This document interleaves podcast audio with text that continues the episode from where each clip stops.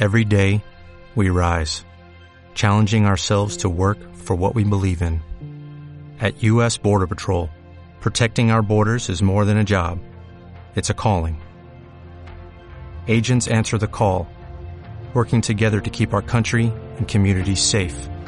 If you are ready for a new mission, join U.S. Border Patrol and go beyond. Learn more at cbp.gov/careers. Bienvenidos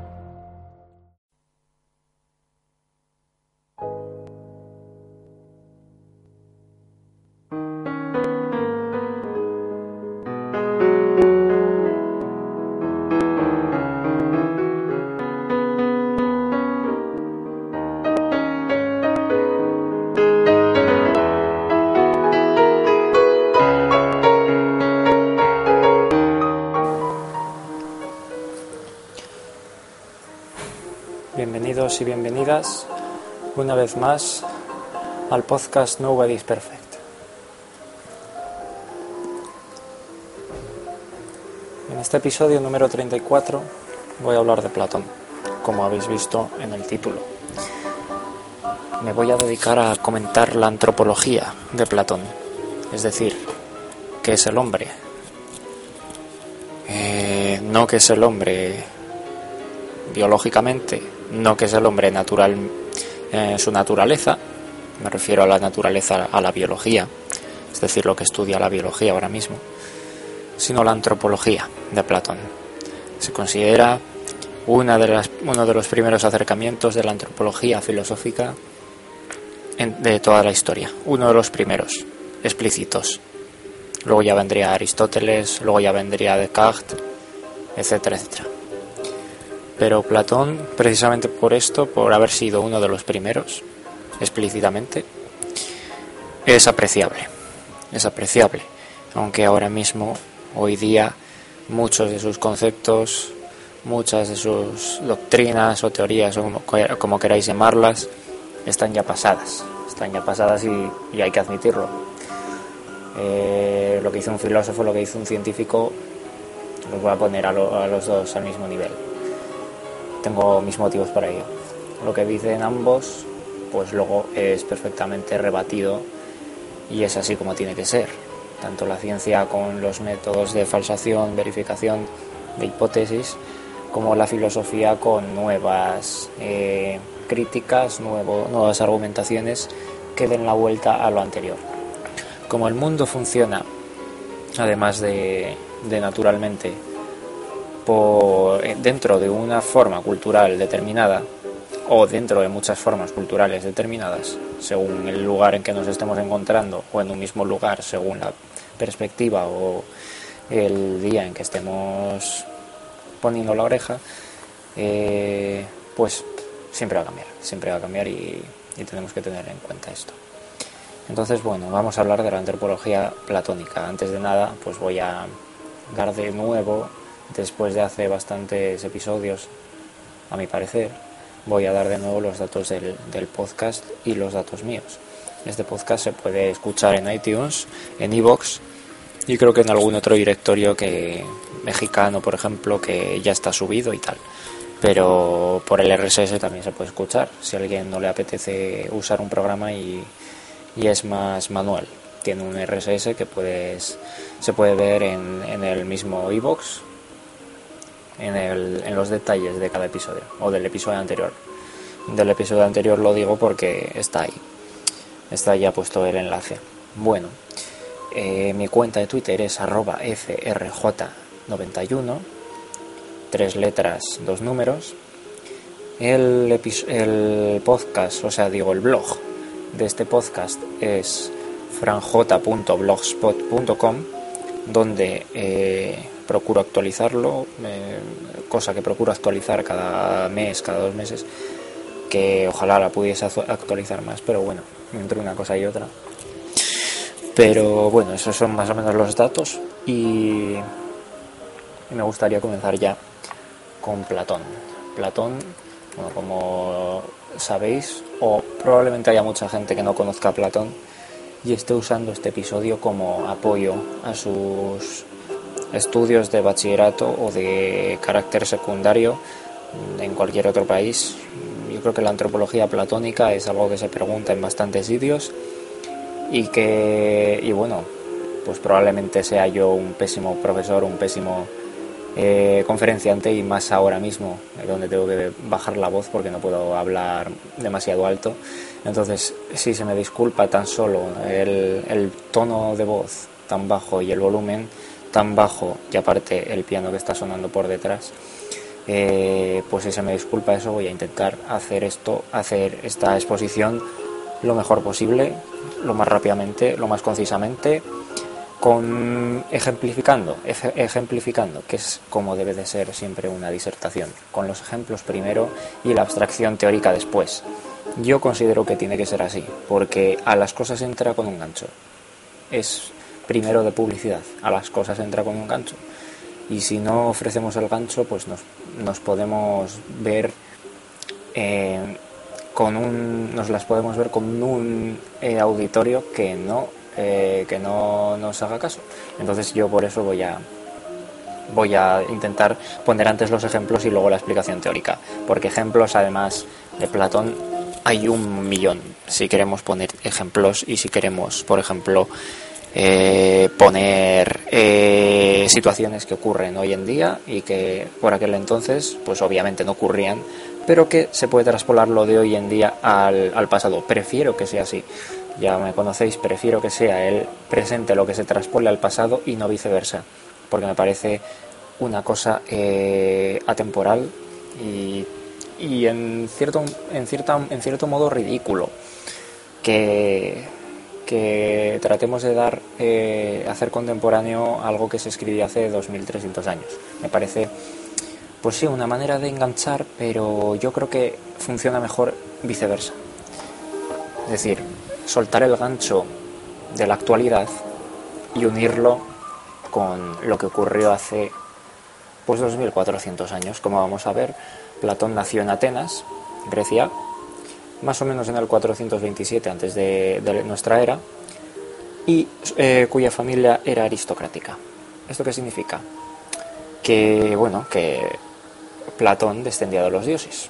Al menos eso era el mito griego y esto por supuesto que hacía que la sociedad estuviese dividida entre aquellos que descendían de los dioses, de una divinidad, de varias. Ya sabéis que no, hay, no había solo una divinidad, era, eran dioses antropomorfos, era una helade entera de dioses, mujeres, hombres, que tenían sus peleas, tenían sus historias, y bueno, según la mitología, pues los aristócratas venían de ahí. Eh, ya conocéis la historia del Rómulo y Remo, etcétera, de los romanos mismos. Bueno, eh, el asunto es que Platón estaba envuelto en una sociedad eh, cambiante, una sociedad que por primera vez en la historia, y digo en la historia, y digo bien en la historia, probablemente se encuentren, se puede encontrar siglos antes incluso formas pseudo-democráticas, pero como digo, me parece incluso ridículo el buscar tanto en, los cajones de la historia cuando tenemos algo explícito y algo tremendamente claro como es la, la aristocracia que vamos a ver aquí.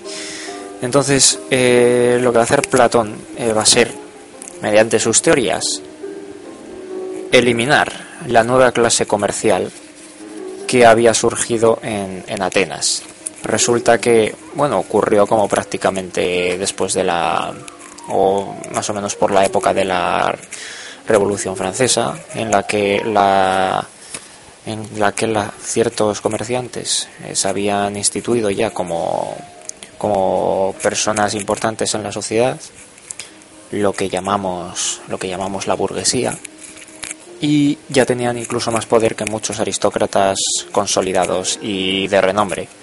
Entonces, cuando sucede esto, eh, eh, pues eh, siempre ha habido un cambio.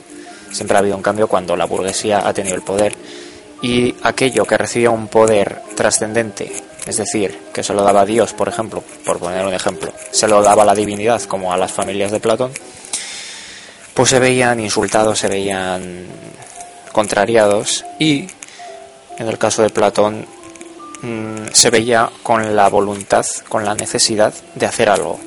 para salvar eso, para salvar su protagonismo en la ciudad, en la polis, para salvar su honor, que por aquella época no existía el honor, pero bueno, para salvar su, su en fin, su, su predominancia en la sociedad, en la cultura griega y sobre todo en el ámbito del conocimiento, que es en el que nos vamos a al que vamos a dedicar ahora toda esta clase, toda esta todo este episodio.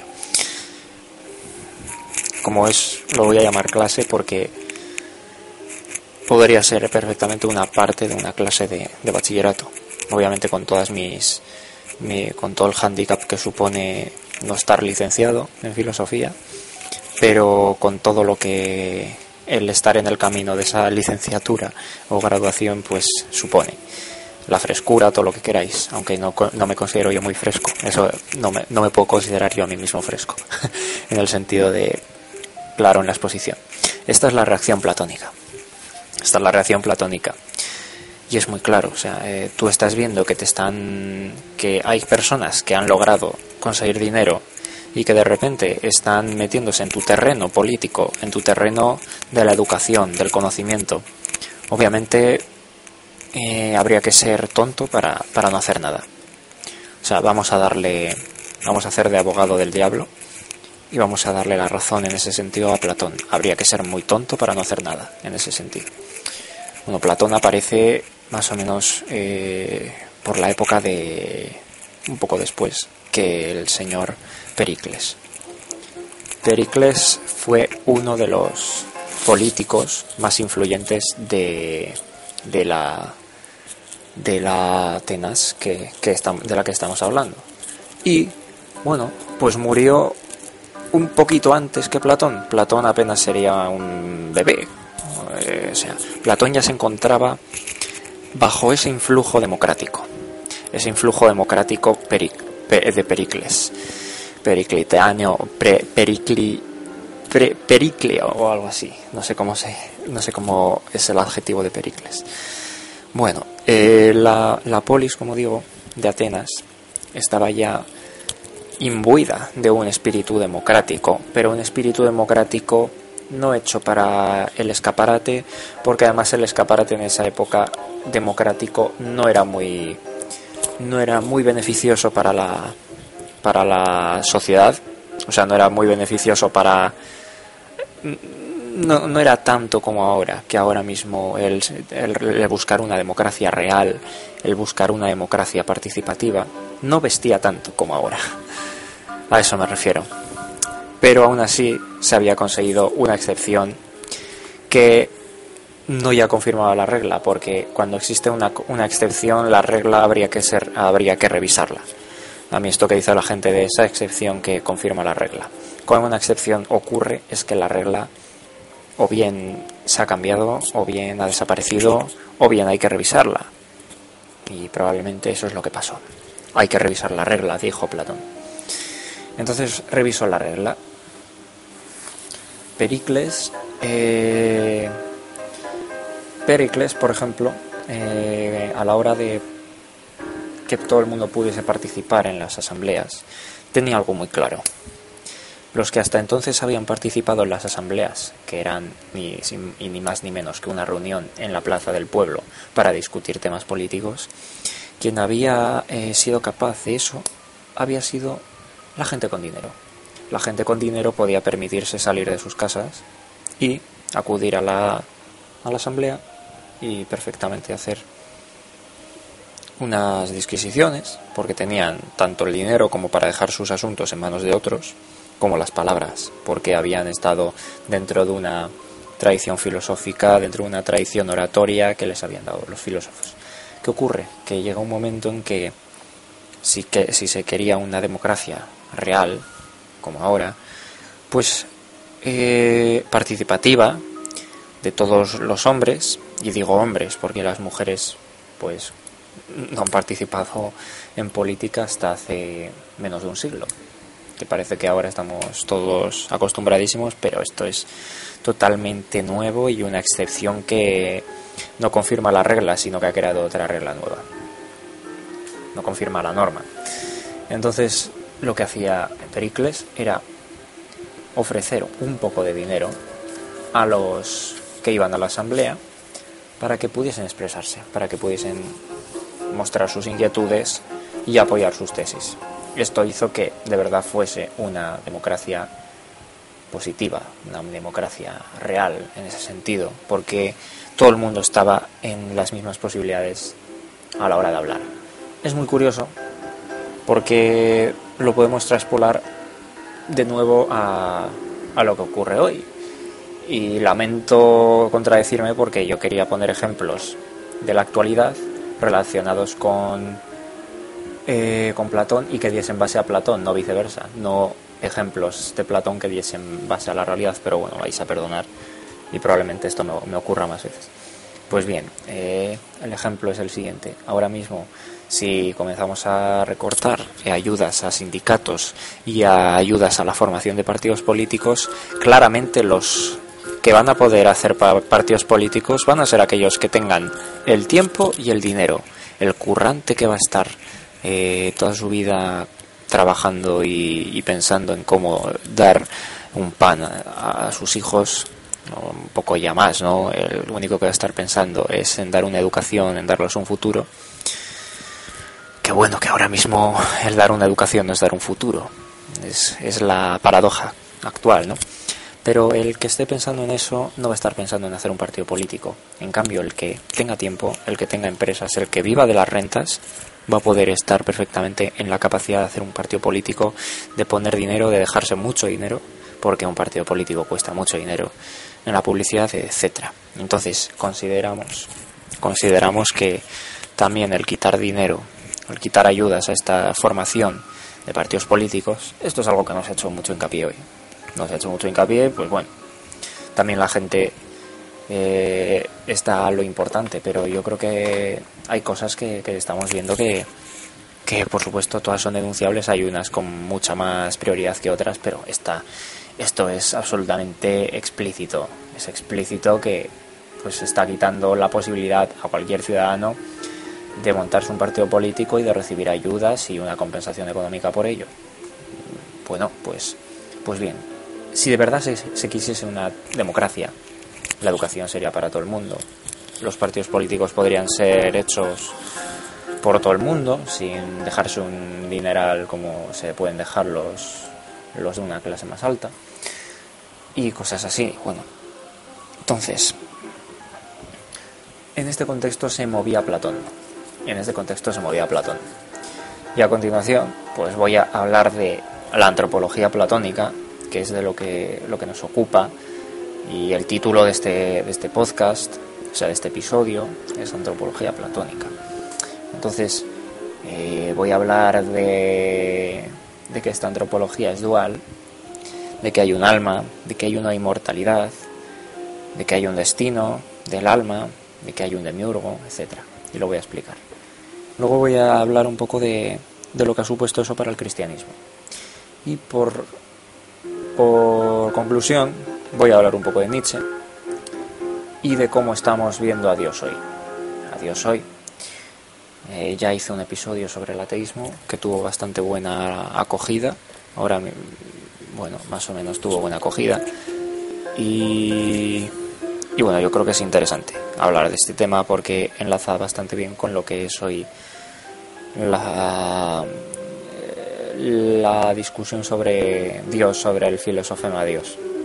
Entonces, pues vamos a vamos allá enseguida con la antropología platónica.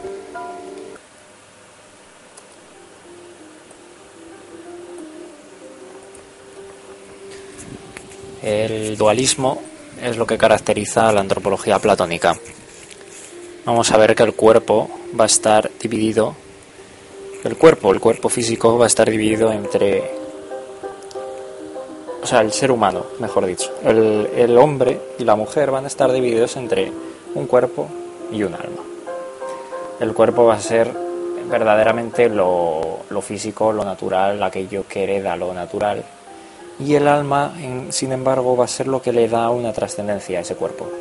Va a ser aquello intangible, va a ser aquello que nos da la personalidad, que nos da la dignidad, que nos hace conocer el mundo, que nos hace no ser meras plantas, no ser meras piedras, eh, va a ser eso que nos dé la cualidad de, seres humanos, el alma. Eh, es interesante porque también este dualismo da, mucho juego siempre cuando, cuando ponemos dos, dos opciones, cuando polarizamos el debate, cuando nos cargamos la multiplicidad de posibilidades que pueda haber en, en la vida, ¿no? Quizá pues para muchas personas no sea lo más importante su cuerpo o no sea lo más importante su entre comillas alma, ¿no? Porque para Platón era claro que existía un alma. Eh, ah, puede haber mucha gente que no lo ve así y que piense que ella es más que, que un cuerpo y un alma, que en su vida hay más. Pero bueno, este dualismo funciona y de hecho ha funcionado durante siglos y es importante reconocerlo. Ha sido bastante eh, fructífero, ha sido bastante fructífero. Y no sé si felicitar, porque ya no se le puede felicitar, pero al menos simplemente por, por el éxito que ha tenido esta idea tan simple, a mi parecer, pero ojo, simple, una idea muy, muy importante, muy significativa y, que explica bastantes cosas, para que nos vamos a engañar. Eh, la división de dos partes eh, del, hombre explica muchas cosas. Primero, ya te quitas por un lado todo lo natural y lo divides perfectamente de aquello más espiritual, de aquello trascendente y además te evitas muchas preguntas, ¿no? Porque, por ejemplo, eh, una pregunta una pregunta que se podría hacer en la época. Y si somos cuerpo y alma y corporalmente somos parecidos, eh, ¿qué es lo que nos cambia? ¿no? ¿Qué es lo que nos diferencia? A ti que eres más fuerte y a mí que soy más intelectual, probablemente. ¿no? Pues bueno, esto Platón nos lo va a hacer saber de una manera que ahora veremos y que bueno mucha gente de la que haya venido a este episodio pues pues probablemente esté buscando eso no que le hable de las almas para Platón, las almas que existen en Platón. Bueno, eh, como vemos, eh, es, da mucho juego, da mucho juego que se dividan las cosas en dos, se haga este dualismo, es mucho más sencillo que esto que, que meter un desarrollo enorme de, de posibilidades, de capacidades del ser humano ¿Qué es lo que es ahora, ¿no? El ser humano, el ser humano ahora mismo se puede reducir a la química, se puede reducir a la biología, a la neurología, se puede reducir también a sus comportamientos en sociedad, se puede reducir también al lenguaje o a la comunicación, incluso se podría reducir a, sus cualidades artísticas. Yo que sé, hay mucha gente que, lo piensa así, ¿no? Que piensa que, que el ser humano es un poeta eh, cualitativamente, es, es eso lo que le representa prácticamente, su capacidad de hacer poesía de todo. Hasta ese nivel hemos llegado. O un ser humano musical, un ser humano que es capaz de emocionarse por esos cambios de tonos en la música.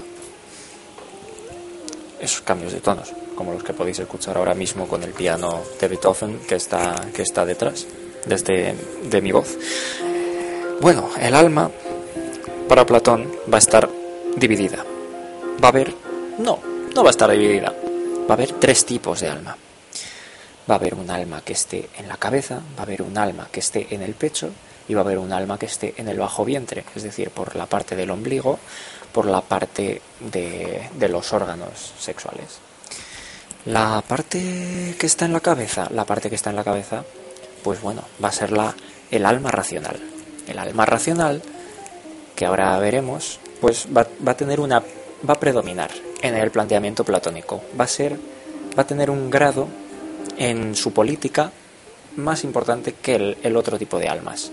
Como no veremos hoy la política, al menos hoy, porque sí que me gustaría hablar un poco más de política en Platón, aunque no sea uno de mis temas favoritos.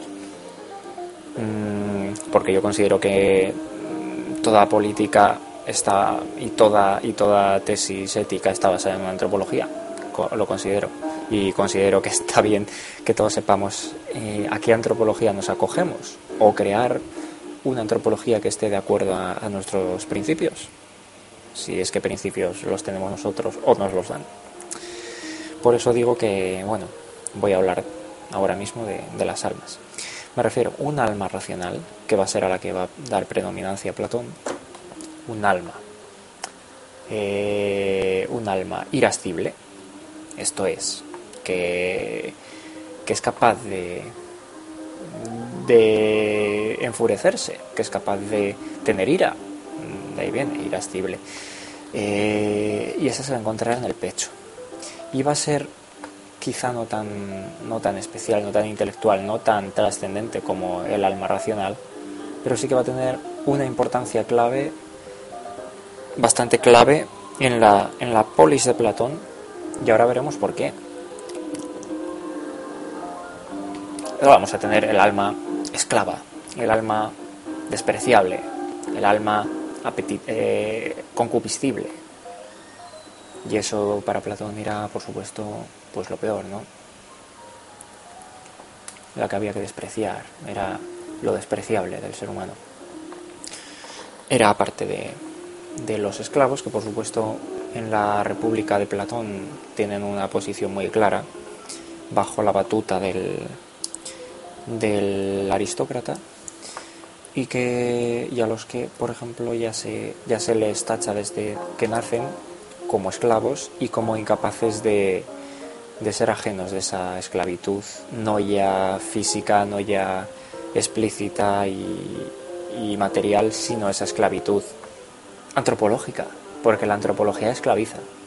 Tenemos que tener en cuenta, por ejemplo, que la antropología esclaviza hasta tal punto de que se ha llegado a, a ver diferencias raciales que han cambiado vidas, que han hecho política, ¿Y, qué pasa? ¿Eso es ciencia?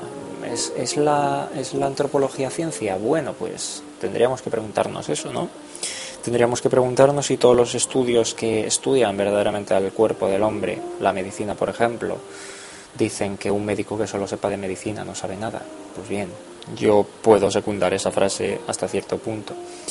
Parece ser que, que ni siquiera hoy en día una verdadera antropología física, totalmente física, aséptica de todo lo subjetivo, es decir, de todo el sujeto, porque los sujetos, no nos olvidemos, los sujetos, perdonad por porque sea tan sencilla la explicación, pero considero que este episodio lo pueden estar escuchando personas que no sepan este tipo de palabras. A lo subjetivo es lo que pertenece al, sujeto y lo, y lo objetivo al objeto. Y por supuesto somos subjetivos como sujetos que somos. Incluso por mucho que intentemos ser objetivos no vamos a lograrlo considero que es así y considero que se ha demostrado suficientemente que no somos reducibles a al, al, objeto, no somos, como diría José Luis Pinillos en su, en su psicología y en sus conferencias, no somos eh, hombres máquina, no lo somos.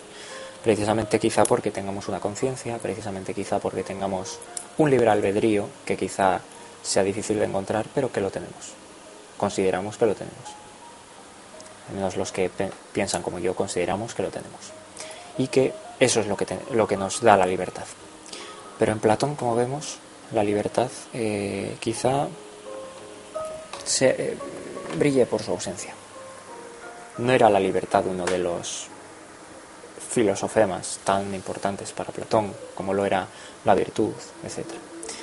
Eh, no era uno de los más, pero bueno, era importante, ¿no? Pero la libertad en Platón no la tenemos tan clara.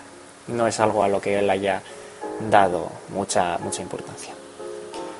Bueno, almas.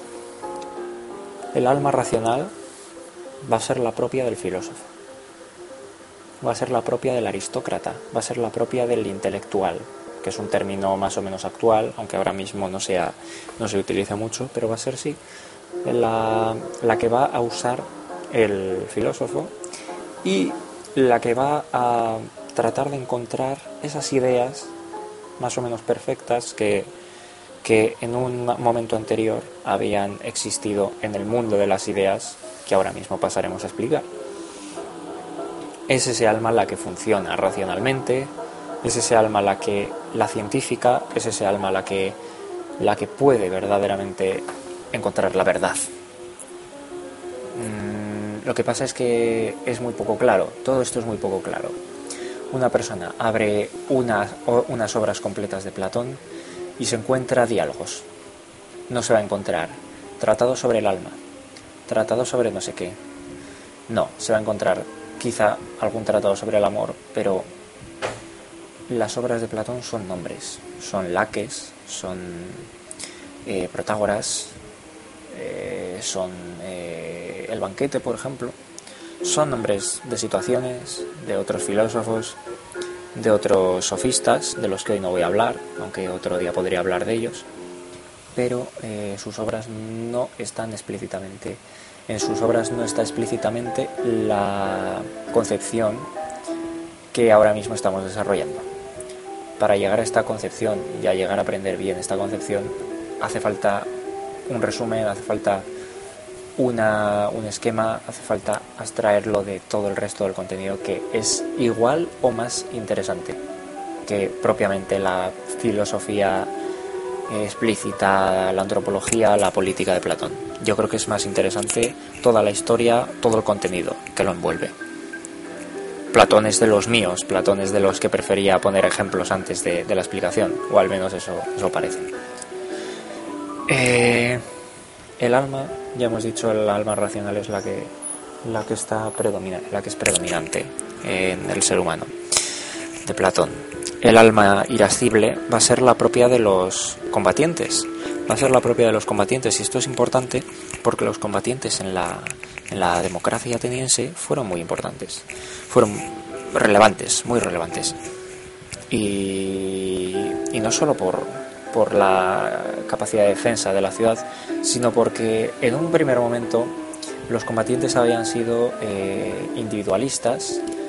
Eh, esto se ve, por ejemplo, en las armaduras que llevaban, las armaduras que llevaban los primeros combatientes, los, eh, los caballeros tenían más los que más dinero tenían mejor iban protegidos, mejores armas tenían, etcétera. Era, era una manera de luchar muy, muy, muy individualista.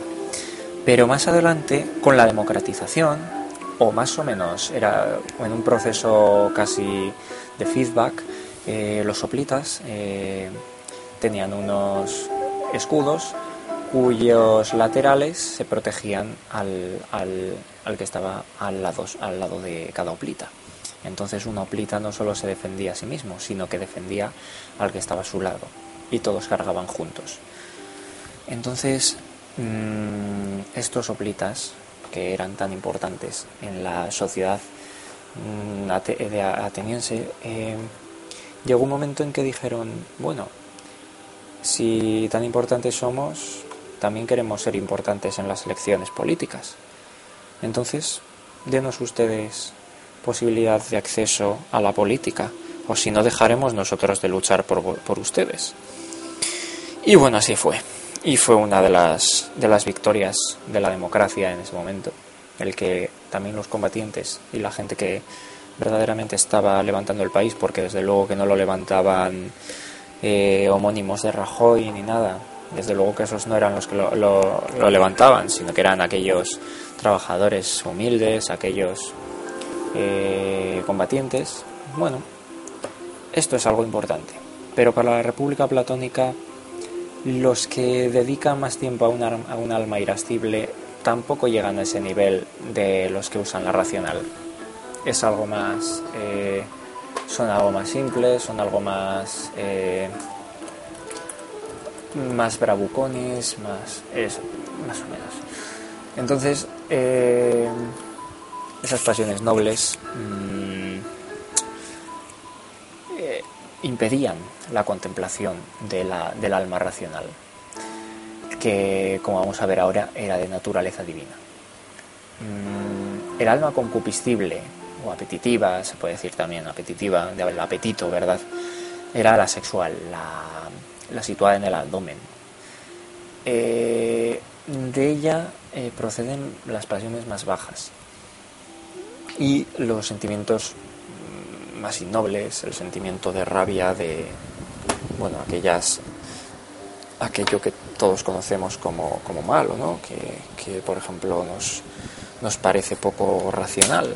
Pues esto para Platón era, era algo muy significativo, que, que se separe un cuerpo en tres partes y que dos de ellas sean las sean las opciones más de menor categoría intelectual es bastante importante en lo que va a ser su antropología y la antropología en la que nos hemos visto envueltos en gran parte de, de estos 2000 años.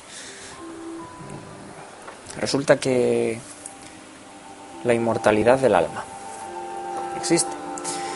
Para Platón, el alma es inmortal. Esto nos recuerda al cristianismo, ¿verdad? El alma es lo que nos hace inmortales y el alma es lo que sube al reino de los cielos y por arte de magia nos, nos da una capacidad de trascendencia y de, y de esto, de inmortalidad.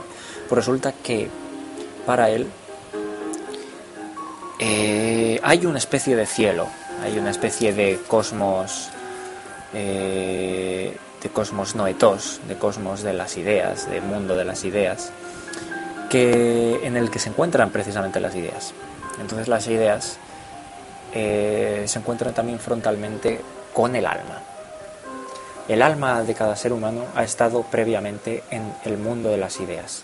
En ese mundo de las ideas las ha visto, las ha visto y las, las ha reconocido esencialmente, puramente. Las ha visto. Entonces, ¿qué vamos a hacer? Pues dice Platón, bueno, como hemos visto las... Nuestro, alma ha visto eh, esas ideas, lo natural es que y ojo con este término natural, lo natural es que eh, el alma después de muertos vuelva ahí, a ese mundo. Pero que mientras estamos vivos, nuestro alma, nuestro alma siga eh, recordando, no del todo, pero sí un cierto recuerdo borroso de aquello que fueron las ideas. ¿Qué hace el filósofo? Lo que hace el filósofo es tratar de saltarse ese paso y, de, y de intentar llegar a las verdaderas ideas puras que existían en el cosmos noetos, en el mundo de las ideas.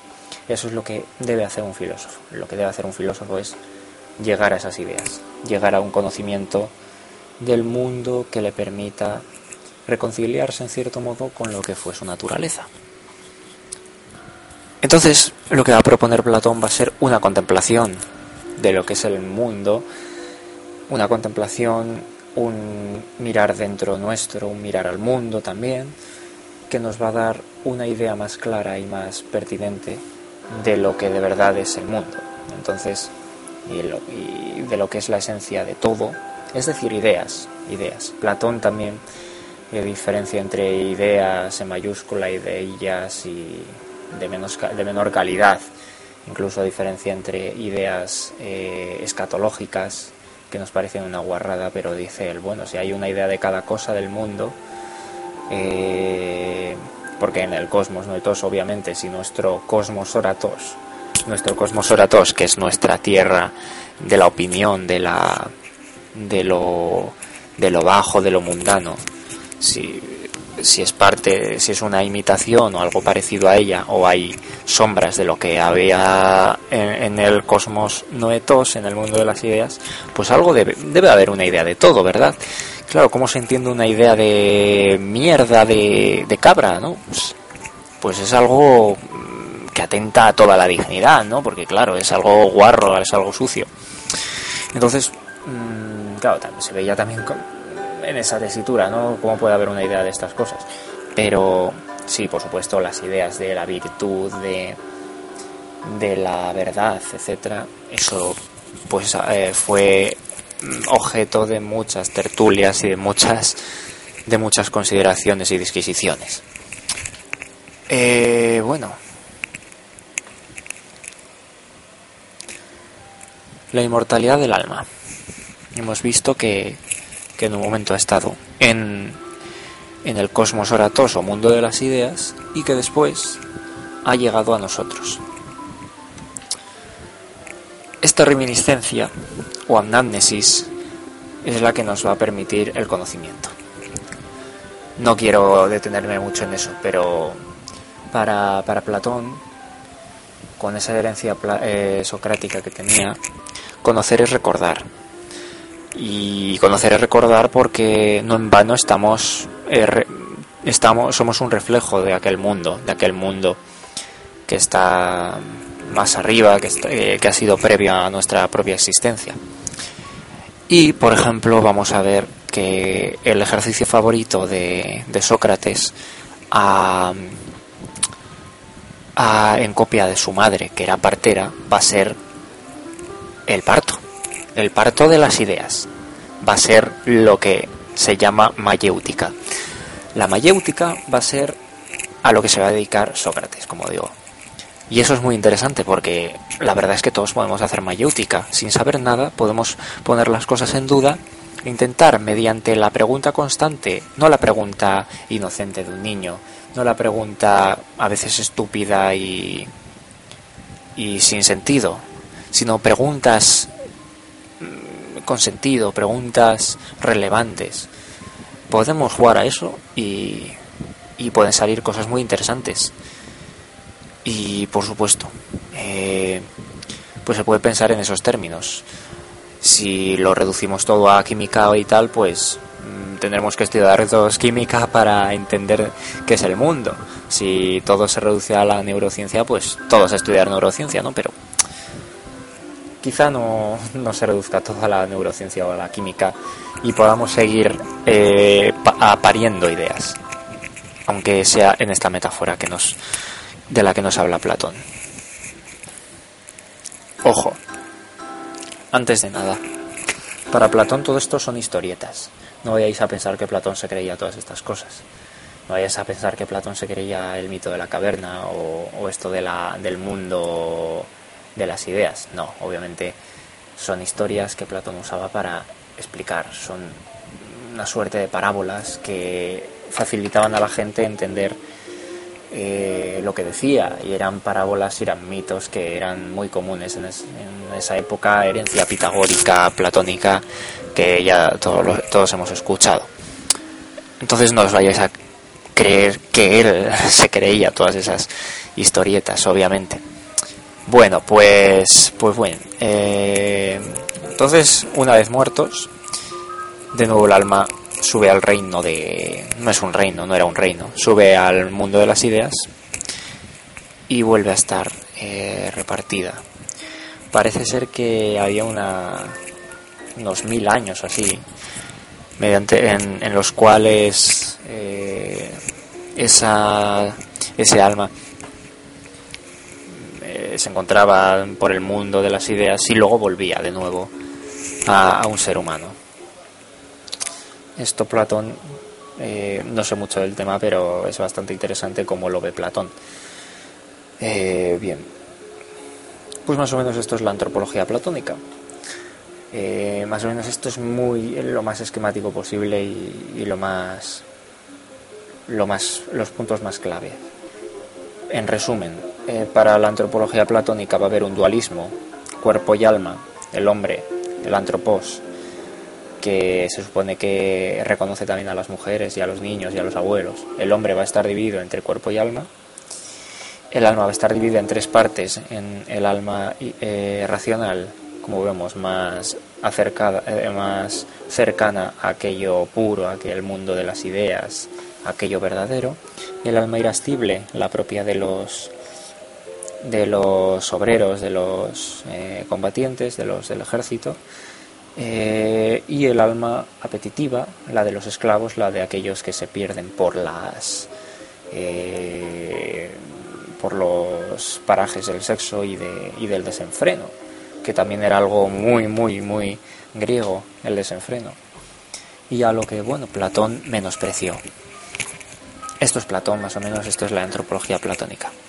Luego ya, por supuesto, tenemos el mundo de las ideas, la reminiscencia, y algo que se me ha olvidado, que es demiurgo. El demiurgo es una especie de dios. Se le suele llamar dios, pero porque los traductores que traducen dios son cristianos. Entonces, me parece también una falta de, consideración por su parte que estén considerando al demiurgo platónico como dios, o que se considere a Zeus dios, porque no cuesta nada poner eh, Zeus en vez de Dios, de hecho son las mismas letras, o sea, son el mismo número de letras. Entonces mm, resulta que Dios también es el genitivo de Zeus. Zeus, Zeus, eh, Zeon o algo así creo que era, y luego Dios.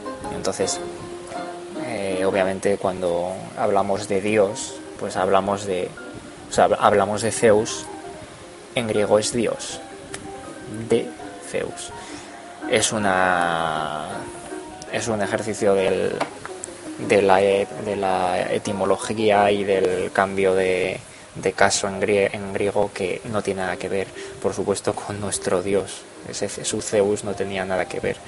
Su idea de, Zeus y de no tiene nada que ver con nuestro Dios, con nuestro Yahvé, con nuestro Jehová. Porque su Dios era un Dios más entre pues los iba a decir cientos, pero entre las entre las decenas que había de dioses. Esto, por supuesto, recuerda mucho al cristianismo y ya pasó a la penúltima fase, a la penúltima fase del episodio o a la última fase, porque ya llevo un buen rato. Esto recuerda al cristianismo, porque en el cristianismo han cogido toda esta, toda esta tradición dualista, y de hecho vemos el cuerpo y el alma, y también, eh, aparte de esta tradición dualista, ha cogido la misma tradición despreciativa.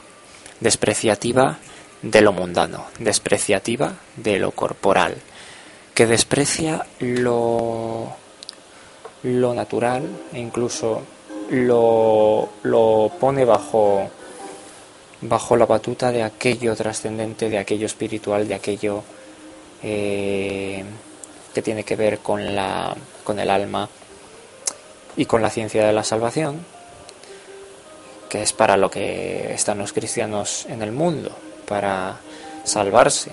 Esto lo estudia la la, soteriología, la salvación de las almas. Entonces, esto es lo que ha cogido el cristianismo. Tenemos que darnos cuenta de que el cristianismo lo simplifica, lo coge y lo simplifica. Aunque el cristianismo tenga otras muchas más lecturas y otras muchas más complejidades, en resumen es, parecido, ¿no? Somos cuerpos, somos alma hoy en día sigue costando eh, hacer conocer a la gente que el alma, aquello que entendían por alma, eh, es una idea, no es una, es una idea más. Eh, creo que el término es poco adecuado, el término idea, y ahora explicaré por qué. O sea, sigue siendo una idea más, sigue siendo una construcción social, una construcción religiosa, incluso una construcción filosófica, como hemos visto. Eh, pero la gente sigue creyendo que tiene alma, como si fuese algo ya demostrado empíricamente y de hecho se ha demostrado, se ha intentado demostrar empíricamente midiendo el, o sea, pesando una persona mm, muerta y justo antes habiéndola pesado antes de expirar.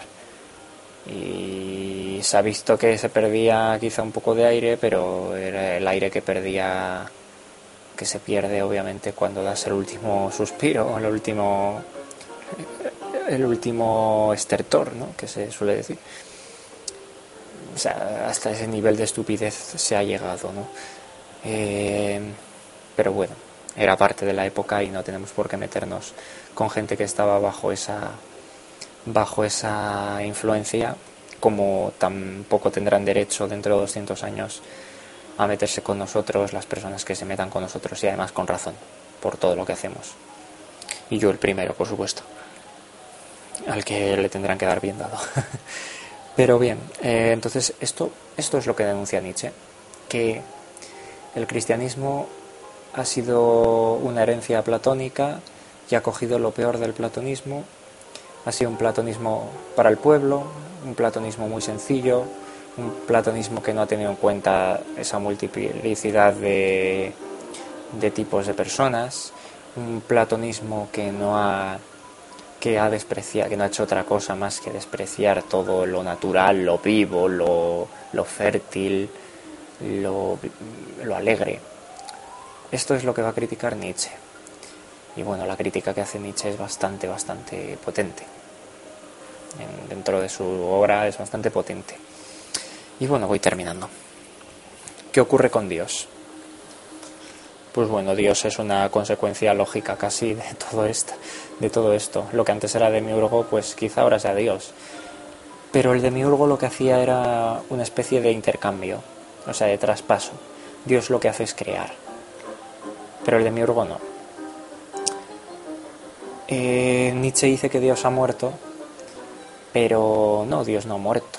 O sea, en el sentido de que siempre ha estado muerto o siempre ha sido una idea. Mm, siempre ha sido una idea que, como digo ahora mismo, mm, el mismo hecho de pensar en ideas es ya otra idea, o el mismo hecho de pensar que es en esa ordenación de ideas demiúrgica es ya otra idea. Entonces, quizá haya que cambiar el, término para no estar siempre dentro de esta, de esta mentalidad de la idea, porque tiene, por supuesto, un, una herencia platónica fortísima. Entonces haya, eh, quizá tengamos que cambiar nuestra cabeza, no nuestra cabeza, sino nuestro vocabulario y desprendernos de este tipo de historias, de este tipo de historias que tienen tanta, tanta connotación religiosa y racional.